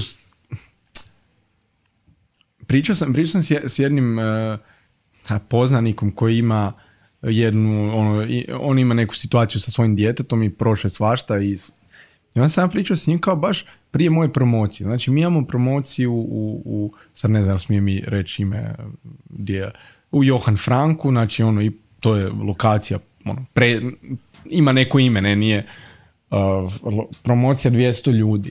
Dolaze ono hrpa novinara, dolaze ljudi, znaš ono, stvarno ljudi iz, mislim naravno dolazi moj krug ljudi, moji ljudi, dolazi puno ono javnih ličnosti, uh, ono ljudi koji imaju neku težinu, čije ime, naš nije, mislim na kraju dolazi Ivan Ljubičić koji je čovjek koji ono stvarno nije, nije da u Hrvatskoj baš se pojavljuje na, na eventima, jel? Dolazi i puno drugi, dolazi moj prijatelj Borna Čorić koji isto čovjek koji ima svjetski renome, jel? Uh, meni to, mene ljudi sad pitaju dan prije si, jesi uzbuđen, šta se dokao, jel ono? A meni ti je to onak, pa ne, normalno, ono. I onda sam razmišljao isto opet zašto, kao zašto ja nisam sad uzbuđen, sam shvatio, mislim da kad prođeš neke ovako stvarno stvari koje su ozbiljne, da te onda jednostavno shvatiš da li je ta promo, naravno promocija će za uvijek u meni ostati nešto, to je bio poseban dan predivan dan, energija ljudi, energija koju smo, šta smo mi tamo napravili, moja prijateljica Ana i ja koji smo doslovno sami organizirali to e, čudo, ono, stvarno čudo razina eventa, ljudi kakvi su došli, to je, to je kod da je svako donio dva kofera super, ono, pozitivne energije. To je bilo predivno. Ali, prije toga, kad ja razmišljam o tome, da li je taj dan po nečemu posebniji od ovog što ću ja danas doći tu kod tebe. Možemo naš reći, ali to je 200 ljudi će tamo doći zbog tebe i tvoje knjige, ok, ali meni na dugoj skali može ovo biti puno značajniji dan, puno, puno više ovo tu može mi značit nego to ili nego nešto treće. Znači, ne možeš ti znati kad se događa nešto šta je bitno, šta nije. Jedna slučajna kava može biti ono. I onda nekako nemam taj više, i onda sam pričao sam to s tim, uh, frendom, poznanikom koji ima tu situaciju, onda mi je rekao, tak i mi isto percipiramo. Jednostavno više te stvari koje normalne ljude, mislim, pod normalne ljude mislim neke koji nisu prošli nešto izazov, vrlo izazovno, koje njih uzbuđuju, koje su njima ono wow, jednostavno nama više nisu jer smo prošli i meni je to kao, ono može zvučati kao ono malo tužno, kao nemaš više uzbuđenja, ali s druge strane meni onda ja mogu jednaku sreću kao u tom svom eventu promociji naći danas ovdje. I to je meni prekrasno. To je meni baš ono nešto predivno. Ali mi nema više velikih stvari. Meni je ovo sad knjiga proda, znači proda ide fenomenalno. Znači mi smo postali, knjiga je postala bestseller po hrvatskim standardima dan prije nego što se počela prodavati. Zato što smo mi imali rezervaciju knjige, 24 sata prije početka prodaje smo imali da ljudi koji su rezervirali imaju pravo kupiti. Kupilo je uh, tisuću i a ne znam sad se ne mogu sjetiti, 1500 recimo, red veličine 1500 ljudi knjigu, a 1000 je u Hrvatskoj bestseller. Znači ja, ja sam postao, moja knjiga je postala bestseller prije nego što je uopće službeno krenula s prodajom. Sad možemo mi reći da je to nešto veliko, ali mi to naš, meni to jako razveselo, mislim, to je meni super, meni to cool, meni to... Ali nije to meni sad nešto ono, mi smo do danas prodali preko, preko webshopa tri i nešto tisuće knjiga, ukupno s promocijom tri i po tisuće knjiga. To je za hrvatske prilike prvi, prva, prva knjiga hrvatskog autora To, to je ogromna brojka, to je suludo velika brojka. Moj cilj je prodat 10.000 u Hrvatskoj. Ali ja opet i kad to ostvarim, ja znam da ja neću imat naš, u, sad je nešto veliko. Nemam, nemam, jednostavno sam izgubio taj. A opet imam ogromne, ogromne želje, snove, ambicije i da sad vratim na pitanje planova.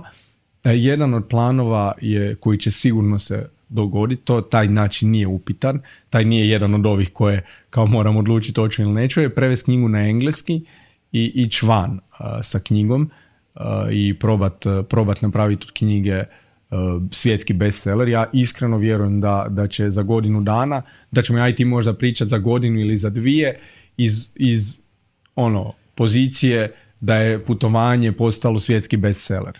Tada već. To je, to je jedan, jedan od mojih planova sigurno.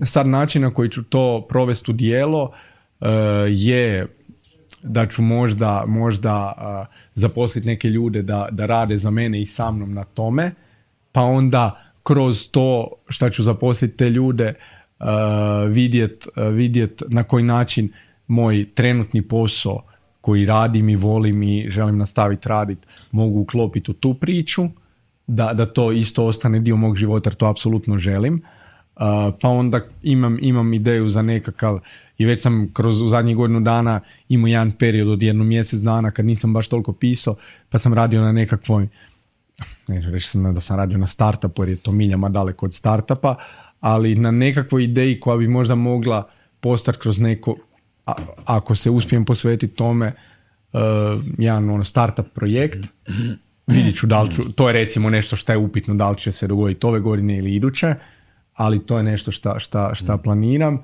Uglavnom ono ima, ima jako, jako puno uh, Sviđa mi se. toga Sviđa mi se. Na, na listi. Ovaj, Luci zato što, što ciljaš visoko, ovaj, Luci zato što se igraš dok ciljaš visoko.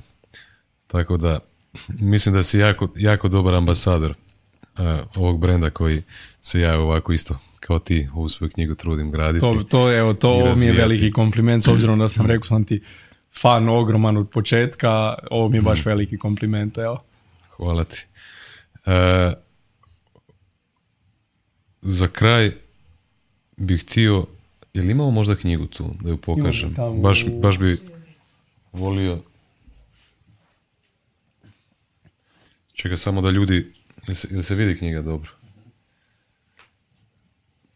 Ajde, probaj objasniti svaki ovaj simbol tu.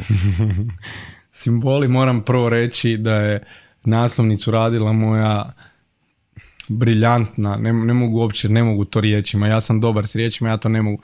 Osoba koja nosi umjetnost u sebi, uh, moja prijateljica Klasija Habjan, koja je ovu naslovnicu napravila još pet prijedloga u koji sam se ja u svaki zaljubio u roku 48 sati, znači ja to nisam, ona kad je to meni nama poslala, to je ja nisam mogao to vjerovati. Koliko je simbola na, na, na naslovnici su četiri simbola.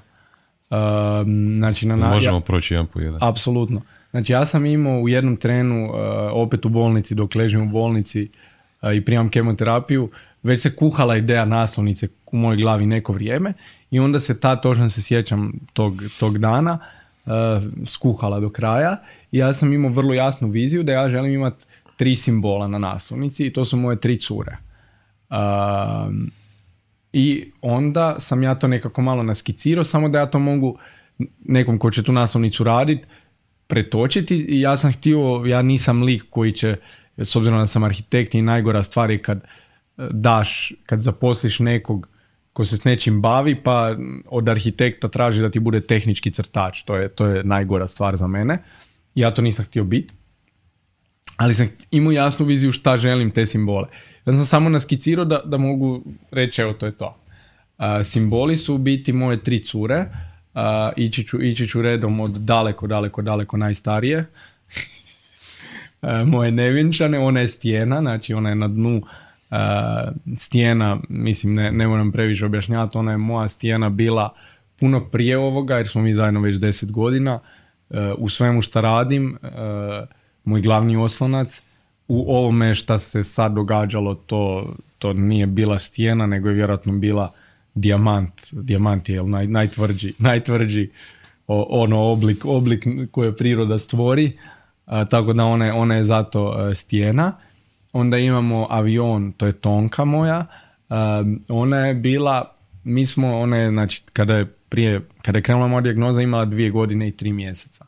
Mi smo tada često radili avione. Odnosno, ja nju legnem na krevet na leđa, e, dignem noge, nju dignem na noge, raširimo ruke i glumim avion. I to je jedan dan moralo stati. To je stalo tog petog devetog. Znači ja od petog devetog više nju ne smijem dignut, nosit, jer mi ne znamo da li to meni šteti, neš, naš. I mi smo jako bili posvećeni tome da stvarno ne radim ja takve stvari koje mi potencijalno mogu naštetiti. I avioni naši staju. I ja njoj moram objasniti zašto ne možemo mi raditi više avione. A ona je iznimno inteligentno i bistro dijete. Ja njoj kažem, slušaj Tone, tata je bolestan i tata više ne smije raditi avione. A tata će ozdraviti.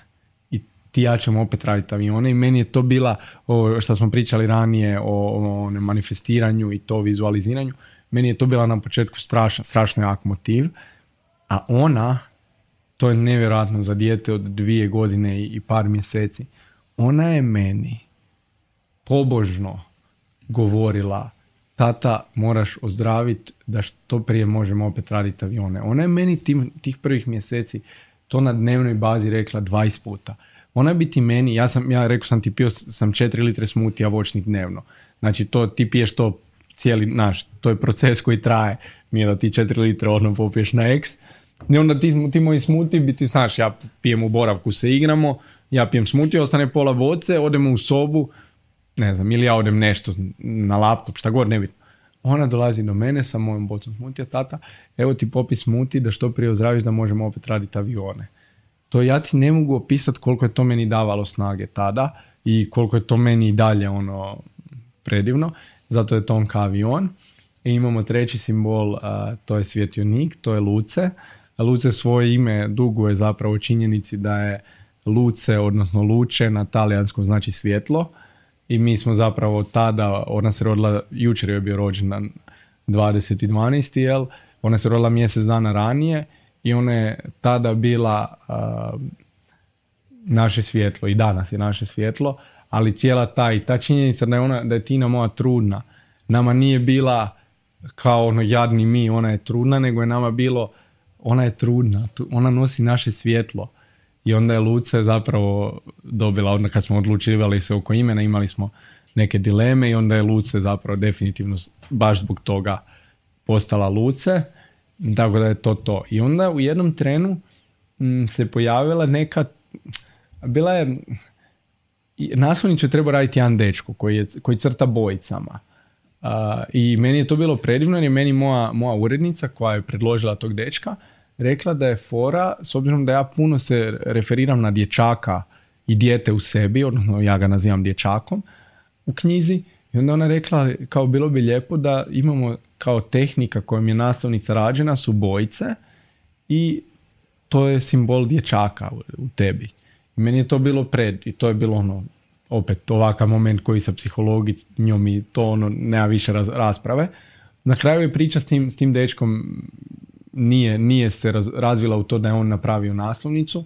Ni, ništa loše, ja i on smo, on je bio i na promociji i sve super i on je presretan i preponosan na mene, nego je na kraju Klasija radila i Klasija je, Tina je poslala jako kratko uh, jedan, jedan brief, najkraći u povijesti briefova valjda. I samo je napisala Marko bih htio i da ako možeš negdje uklopiš simbol djeteta, dječaka u njemu. I ona je taj simbol napravila da bude e, način na koji je pisana, pisan naslov knjige i moje ime. E, zanimljiva stvar, moja najbolja prijateljica, kad sam joj to poslo, je napisala kako je moguće da je, da je e, tvoj rukopis ona napra... Kako, kako je tvoj rukopis gore. Zato što ja kad, vidit ćeš sad, kad, kad e, dovršim posvetu koju sam do pola napisao, vidit ćeš moj rukopis tiskanim slovima. To je moj rukopis. Znači, to je, ja, ja, ja sam nju onda zvao i rekao, Klasija, kako je to moguće, ono, kako si ti pogodila rukopis? Ono, mislim, znaš, nisi znala. Ona kaže, aj ne, ja sam kao htjela da to izgleda dječje, ja sam to pisala ljevom rukom. znači ono, moj rukopis je u prijevodu kad ono što umjetnik nacrta ljevom, napiše ljevom rukom, to je moj rukopis, evo. I onda je taj moment da, da postoji, i ona je to isto napisala bojicom, i taj moment da postoji četvrti simbol dječaka u meni je na kraju meni ono predivna pobjeda i, i, i naslovnica, ne mogu ti opisati koliko uh, sam ta naslovnica ja estetski, simbolički, na svaki način. Mm, fantastično je. Marko, ja više ne bi ništa pričao da ne bi pokvarili, jer ovaj mi kraj bio savršen. Ovaj, želim ti puno sreće. Nastavi raditi što radiš, ovaj, nastavi nas inspirirati, podržavati, uveseljavati, davati nam nade. To je to. Hvala ti. Hvala tebi, stvarno mi je bio ogromni gušt i ogromna čast biti ovdje pričati s tobom i veselio sam se tome. Znao sam da će se to nekad dogoditi, već i prije nego što smo mi počeli pričati o tome, ni, nisam ni sumnjivo da ću ja nekad, nekad biti tvoj sugovornik i jako mi je drago evo, da, se, da se to dogodilo da smo, da smo odradili to i ja sam stvarno iskreno uživo i u tvojim pitanjima i u načinu na koji u interakciji i baš, evo, baš mi je bilo lijepo i veselim se pogledat, uh, pogledat uh, na kraju u što je to ispalo i jesam lupio koju glupost. bilo je savršeno, baš onak kak treba. Uh, kak si mi poslao poruku pa si rekao savršenih 85%. Savršenih 85%, evo, ovo je to je ono što nam treba. Jel može bolje od toga? Jel nam treba, zapravo može, ali ne treba nam. Ne može, ne treba, da. E, ljudi, e, ja ću pročitati knjigu pa ću vam reći svoje dojmove. Ovaj, možete ju pronaći na stranici markobabić.com Ne, hr, hr. .hr je. Nije kom bila slobodna. To je vjerojatno ovaj ljevo, ljevi bek tvoj iz tvog kraja sam uzeo domenu i ne da. ne da. Ovaj, I sigurno vjerujem da ćete nakon ovog našeg razgovora onako ostati ovaj, sami sa sobom u nekim satima, ako ovo budete gledali navečer pa legnete u krevet pa malo razmišljate o svemu što smo rekli, ovaj, sigurno ćete naći nešto što, što možete iskoristiti u svom životu. Ništa, vidimo se ekipa. Pozdrav!